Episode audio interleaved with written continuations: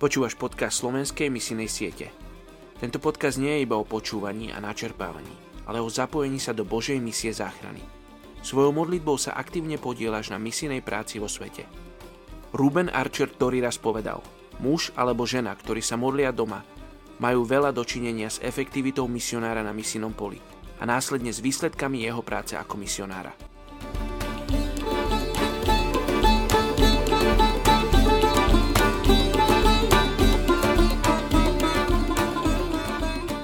14. marec. Príslovie 15.5. Blázon pohrda otcovou výchovou. Kto však príjme pokarhanie, koná rozumne.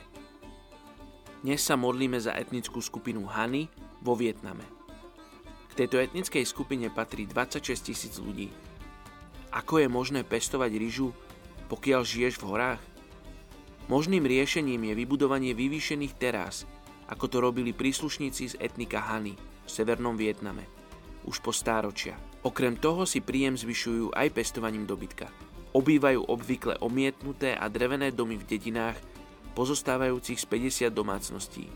Majú rozvinuté ľudové umenie a literárnu tvorbu. Ľudia z etnickej skupiny Hany veria, že duchovia môžu prežívať v neživých objektoch v prírode a je potrebné si ich uzmieriť prostredníctvom modlitieb a obetí, Inak ich títo duchovia môžu potrestať kliatbou. Problémom pri oslovení evaníliom je skutočnosť, že sú animisti a uctievači svojich predkov. Takisto, že vietnamská vláda nepovoluje zahraničným misionárom vstup na ich územie. Vieme o zopár veriacich v tejto etnickej skupine. Poďte sa spolu so mnou modliť za etnickú skupinu Hany vo Vietname. Oče, Ty si stvoril prírodu si stvoriteľ všetkého a etnickej skupine Hany. Ja sa modlím, oče, aby oni teba mohli spoznať ako tvorcu, ako stvoriteľa. Aby neúctievali stvorenstvo, ktoré si ty stvoril, ale aby uctievali stvoriteľa. Oče, aby sa im otvorili oči, aby im spadli škrupiny z očí a aby oni mohli vidieť živého Boha, ktorý ich miluje a ktorý poslal svojho syna na túto zem. Oče, pomôž nám, ktorých si povolal ako svojich poslov k tejto etnickej skupine.